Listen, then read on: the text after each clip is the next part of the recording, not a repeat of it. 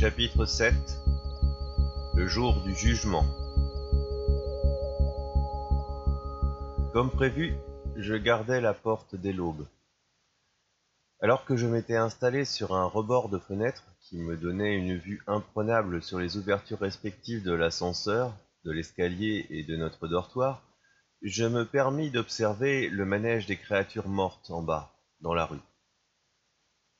Elles avaient repris leur pérégrination sans objectif, vaguement plus agitées qu'elles ne l'étaient au soir. Je les vis même chasser un animal domestique, assez gros, mais que je ne pus identifier, avec une telle vigueur que je ne me posais plus la question de savoir si elles étaient dangereuses. Étrangement, ils ne poussaient pas les portes, ne montaient pas aux escaliers, mais ils semblaient capables de coordonner une attaque. À cet instant, alors que le ciel bleu laissait taper un soleil de plomb sur la ville, j'eus soudain deux certitudes. Même si j'avais maintenant la responsabilité du groupe d'humains, je ne devais en aucun cas laisser tomber la recherche de la vérité sur cette histoire de virus. J'avais aussi besoin de savoir rapidement ce que j'étais réellement devenu. Pas d'y mettre un nom, mais de savoir ce que mon corps considérait comme normal. En m'y penchant un peu plus, je remarquai que mon esprit était moins clair qu'à l'habitude, comme si je n'étais pas seul dans ma tête. Je ne pensais pas que tu me remarquerais si rapidement, dit une voix dans mon crâne. Tu n'es pourtant encore qu'une larme, mais tu es déjà si capable. C'est impressionnant. À qui ai-je l'honneur? Allons, cherche un peu. Tu es cent fois plus intelligent que ça. Agent Géraud? Tu vois. Vous avez orchestré cette manipulation Le terroriste, c'était vous? Tu vas un peu vite en conclusion. Je n'ai rien fait de ce genre. J'ai juste profité de ma position et des informations que j'avais pour faire de toi ce que tu es. Je t'ai menti à l'école. Je sais parfaitement ce que fait le sérum. Comme nos esprits se touchent maintenant, je sais qu'il a fait mieux que sur un humain normal. Tu es une larve, un nécrophage. Pour l'instant. Mais vu tes progrès, je parierais que ce n'est que très temporaire. Pourriez-vous vous expliquer clairement? Je n'en ferai rien, ça gâcherait l'expérience. Vous avez une idée de ce que nous sommes en train de vivre? Très heureusement pour moi, j'avais un refuge alors même que nous parlions dans ma classe il y a quatre jours maintenant. Je me serais fait un plaisir de vous y inviter, mais vous ne pouvez pas m'y rejoindre en raison de la distance. Je suis à plus de 3000 km de vous maintenant. Il va donc falloir que vous trouviez des solutions. Je vous saurais gré de quitter ma tête, j'ai besoin de toutes mes facultés. Je vais le faire, mais juste avant, je te conseille de goûter la chair des morts. Tu verras, c'est intéressant. Choisis bien le spécimen, c'est important. Le cours de mes pensées redevint normal. Il était parti. Nécrophage. Ce terme était utilisé pour des créatures qui mangeaient les morts, un synonyme de charognard. Il me suggérait de goûter de la chair putride. Thérence passa la porte de notre dortoir improvisé. Salut J. J'ai quelques difficultés à dormir depuis. La mort de tes parents Oui, il me manque terriblement. Il fondit en larmes. Il allait falloir que je compte avec ce traumatisme. Après quelques minutes, je repris la parole. Je viens de voir ce dont sont capables les cadavres en bas. Il s'essuya les yeux avec sa manche. Il faudrait que tu m'en dises plus sur ce qui s'est passé après le début de mon coma. Il sembla être reconnaissant de cette diversion. Sa voix chevrotait encore un peu lorsqu'il reprit la parole. Ce dont je me souviens, c'est qu'après ton départ pour l'hôpital, l'école a été évacuée en raison d'une possible contagion. On a tous passé douze heures sous une tente de confinement. Ça, c'était certainement de ma faute. Nous avons appris que l'attentat de l'aéroport avait été revendiqué par un groupe inconnu, Z Organisation, qui avait, semble-t-il, laissé un ultimatum de 2 milliards de dollars à l'État. Z Organisation Aucune des sources que j'avais consultées le matin du crash ne parlait d'une quelconque société, groupement ou milice du nom de Z. La presse ne savait pas grand-chose et le gouvernement ne laissait rien filtrer. Beaucoup de monde a commencé à vouloir quitter la ville et c'est devenu le chaos en une journée et demie. Un joli raté de communication de la part du gouvernement, ce n'était pas une première. Après, il y a eu des problèmes dans le centre-ville, des débordements à la mairie. Et il y a trois jours maintenant, il y a eu un premier cas d'infection dans l'hôpital du centre. Il a été déclaré parce que les médias cherchaient du sensationnel tous azimuts et que l'hôpital a été très prompt à mettre en place une quarantaine générale. Il faudrait vérifier ça. Dans ces conditions, c'était plausible. Mais un tuyau l'était aussi. Pour la quarantaine, sans l'antenne du CDC sur le secteur, ça avait dû prendre entre 30 et 45 minutes. Si le virus est aéroporté, c'est 25 de trop. Mais en 8 heures, ils étaient des centaines. Il indiqua les zombies du menton par la fenêtre. Et c'était devenu incontrôlable. Ils n'ont même pas eu le temps de déclarer l'état d'urgence. Des centaines en huit heures? La virulence de l'agent était incroyable. La mutation avait certainement provoqué une augmentation de la contamination. Et il y avait des survivants? Pourquoi? Mes parents sont tombés malades presque en même temps. Ils sont morts et revenus en moins de six heures. Je lui fis signe de s'arrêter. N'en dis pas plus. Je connais le reste. Je suis désolé. Il retint un sanglot. Non, tu ne l'es pas. Mais je ne t'en veux pas, c'est comme ça. Tu n'y peux rien, et ça ne changera rien à la situation.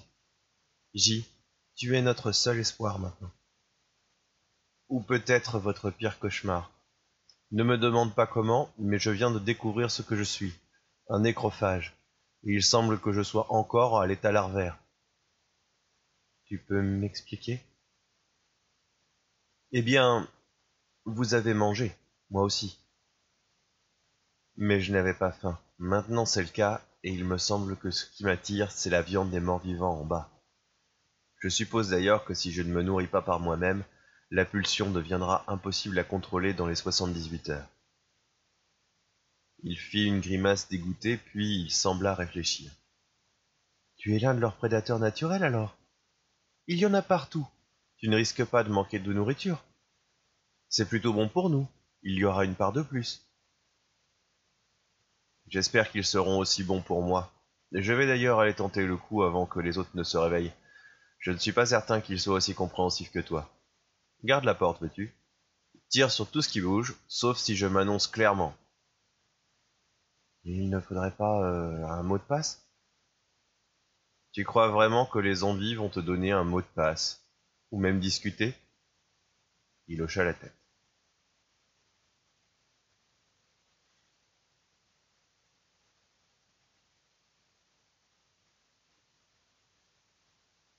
Je descendis les escaliers en tentant de me faire à l'idée de ce que j'allais effectuer. J'avais plus d'inquiétude par rapport aux conséquences que par rapport à l'acte lui-même, vous avez compris comment je fonctionne. Je passais devant une horloge numérique qui me confirma qu'il y avait encore de l'électricité dans la ville. Elle indiquait 11h30. Aussi, lorsque je me trouvais au sous-sol et que j'ouvris la porte de l'ascenseur après avoir déverrouillé la sécurité, ce qui m'importait, c'était la fameuse évolution dont m'avait parlé Géraud, et les conséquences qu'aurait mon passage de larve à autre chose, pour le groupe. J'y trouvais, quelques mètres en dessous de moi, deux créatures encore en état de fonctionnement, pour éviter de les qualifier de vivantes. La chute avait causé d'énormes dommages à leur corps, comme j'y comptais en choisissant cette solution, et elle ne serait pas dangereuse même si elle tentait de m'agresser. Le reste du tas de cadavres ne semblait pas bouger. Je soupirai. La fin n'était pas encore suffisante. Je passai outre d'un effort de volonté. Je sautai à bas du demi-étage et ne m'embarrassai pas de convenance. La faim me submergea à l'instant où je pris la première bouchée de cette chose immonde, qui gardait un ersatz de vie. Je la dévorai jusqu'à en être rassasié. Notez que je n'avais pas pris de précaution concernant mes vêtements, chose pour laquelle je me maudis après coup. Dès les premières bouchées, mon esprit se mit à vagabonder comme perdu dans un maelstrom de voix et de pensées. Je captais des choses improbables et les comprenais. Des plans de bâtiments qui se construisaient et l'interaction des morceaux qui les composaient, des recettes de cuisines élaborées que l'on devait suivre à la lettre, des contrats et leurs failles juridiques, des réflexions sur l'évolution de la maladie. Je m'accrochais à celle-là. Le virus n'était pas aéroporté, mais mutait à une vitesse folle. Je savais, pour la mutation, mais la voie de contamination était le contact des fluides corporels avec les muqueuses et plus difficilement avec la peau. Ce qui, même si cela réduisait la prolifération, était une catastrophe. Le niveau de virulence atteignait 64,6 pour 1000, ce qui était impossible dans la nature, et les résultats de l'infection étaient la mort dans 78% des cas, aucun ne restant mort très longtemps. Je m'arrachais au cadavre putréfié et sautais d'un bond sur le palier. J'étais couvert de cette chose visqueuse et noirâtre terriblement odorante qui collait à chacun d'entre eux.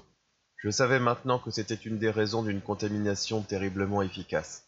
Chaque mort était couverte du virus sous forme visqueuse. Les choses se mirent instantanément à bouillir dans ma tête. Les données qui m'avaient été transmises étaient certainement des résidus de mémoire. Je hurlais de douleur alors que les flots brûlants d'informations brisaient mon esprit pour le reformer. Des craquements provenaient de mon corps et la douleur me jeta au sol. J'eus l'impression que l'on me déchirait de l'intérieur. Je sombrais. Lorsque je revins à moi, la journée avait avancé. L'horloge du parking indiquait 13h45, deux heures et quart dans la vue. J'étais humide.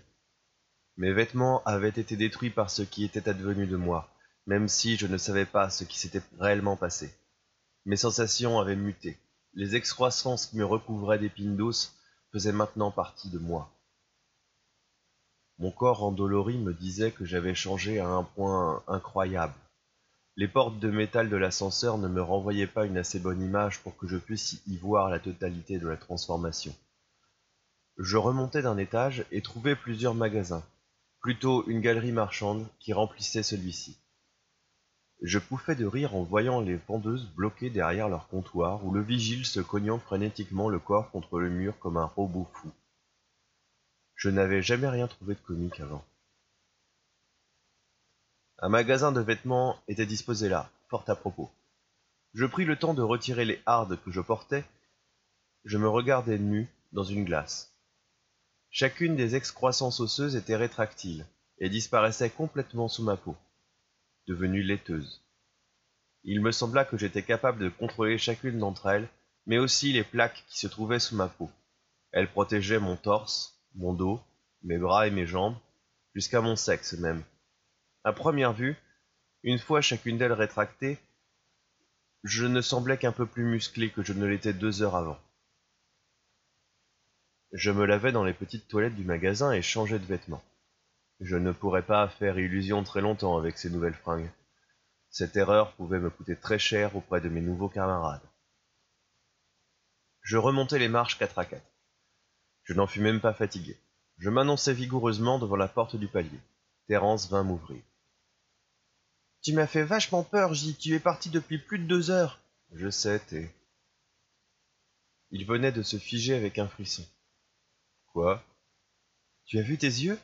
Ils sont presque blancs. Heureusement que tu ne sais pas tout. Il y a eu des appels dans la rue, et des tirs.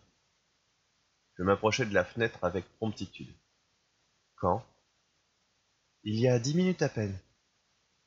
Une autre modification s'imposa à moi. Mes yeux étaient maintenant capables de faire le point sur un objet à grande distance et de le détailler. J'avais gagné incroyablement en vision je commençais à me demander si ce sérum n'était pas un moyen de fabriquer des armes vivantes. Tu les vois? Le ton de Terence était enjoué, comme s'il venait de sortir d'un cauchemar. Pour ma part, je voyais surtout une créature aux membres filiformes et au corps allongé qui mâchait consciencieusement un cadavre en tenue de soldat. Pour les autres, ils avaient déjà rejoint le nombre de ceux qui marchaient sans but, après moins de dix minutes. Nouvelle génération de virus, plus dangereuse encore. Alors que je la fixais avec insistance, la créature tourna la tête à 180 degrés selon un angle improbable et me regarda droit dans les yeux. Tu te trompes, T. Ce n'est pas notre bouée de salut. C'est un cauchemar, pire encore. Ces crétins ont réveillé une créature qui n'est pas un zombie.